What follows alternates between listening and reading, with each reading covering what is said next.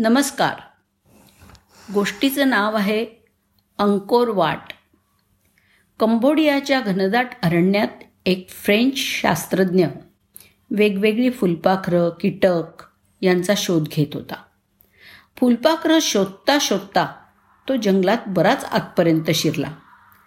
कंबोडियावर त्यावेळी फ्रेंच लोकांची सत्ता होती. वर्ष होतं अठराशे साठ. त्या काळोख्या दाट जंगलात पुढे पाऊल ठेवण्यासाठी त्याला झुडपं वेली तोडत तोडतच पुढे जायला लागत होतं. किर्र अशा जंगलात शोधता शोधता अचानक त्याला समोर असं काही दिसलं की त्याचे डोळे आश्चर्याने विस्फारले. क्षणभर त्याचा स्वतःच्या डोळ्यांवर विश्वासच बसेना. समोर होती त्याच्या नजरेच्या कवेत मावत नव्हती एवढी प्रचंड इमारत. संपूर्ण दगडात बांधलेली. जंगलामध्ये लुप्त. शेकडो वर्षांपासून मानवी हस्तक्षेपापासून दूर महाकाय झाडांनी वेढलेली अवाढव्य महाप्रचंड आणि अद्भुत. खरं तर अविश्वसनीय. त्यांनी त्याच्या आयुष्यात एवढी महाप्रचंड इमारत पाहिली नव्हती. त्यानेच काय संपूर्ण युरोप खंडात कोणीही अशी इमारत पाहिली नव्हती. पाहणार तरी कशी? कारण एवढ्या प्रचंड आकाराची इमारत संपूर्ण युरोपमध्ये नव्हतीच. कोणी बांधायचा विचारही करू शकत नव्हतं. आधुनिक तंत्रज्ञानात स्वतःला खूप प्रगत समजणाऱ्या संपूर्ण युरोपला आणि जगाला थक्क करणारी ही घटना होती. हे एक मंदिर होतं. नाव होतं अंकोर वाट. एक मंदिर भारतापासून पाच हजार किलोमीटर दूर देशातलं एक हिंदू मंदिर.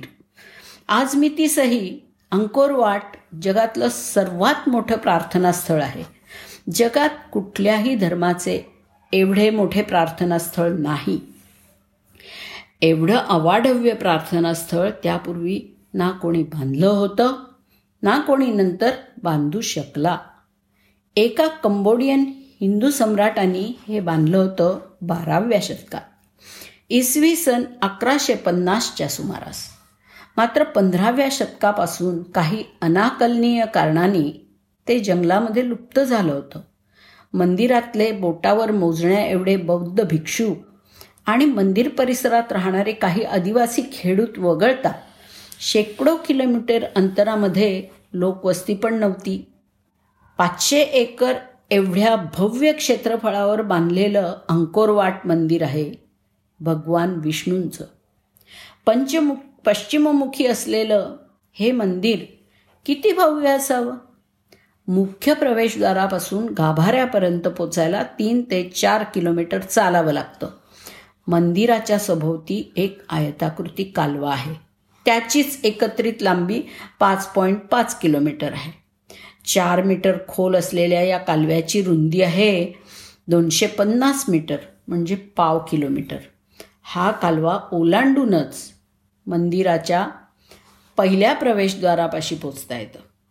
फक्त पहिल्या प्रवेशद्वारापाशी मंदिरात नाही. पुढे अशी अजून दोन प्रवेशद्वारं ओलांडूनच आपण मुख्य मंदिराजवळ येतो. तत्कालीन कंबोडियन हिंदू राजा सूर्यवर्मननी हे भव्य दिव्य मंदिर घडवलं तेव्हा कालांतराने ही वास्तू जगातल्या आश्चर्यांपैकी एक मानली जाईल असं त्याला वाटलंही नसेल. अंकोर वाटपेक्षा आकाराने निम्म्या किंवा त्याहूनही छोटं असणाऱ्या युरोपातले कॅथेड्रल्स बांधायला ए एकशे पन्नास ते दोनशे वर्ष लागली. काहींना तीनशे वर्ष.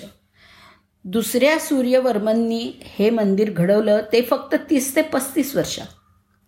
असं अवाढव्य मंदिर बांधायची कल्पना करणं असंख्य अडचणींवर मात करून ती कल्पना प्रत्यक्षात आणणं हे सारंच अफलातून.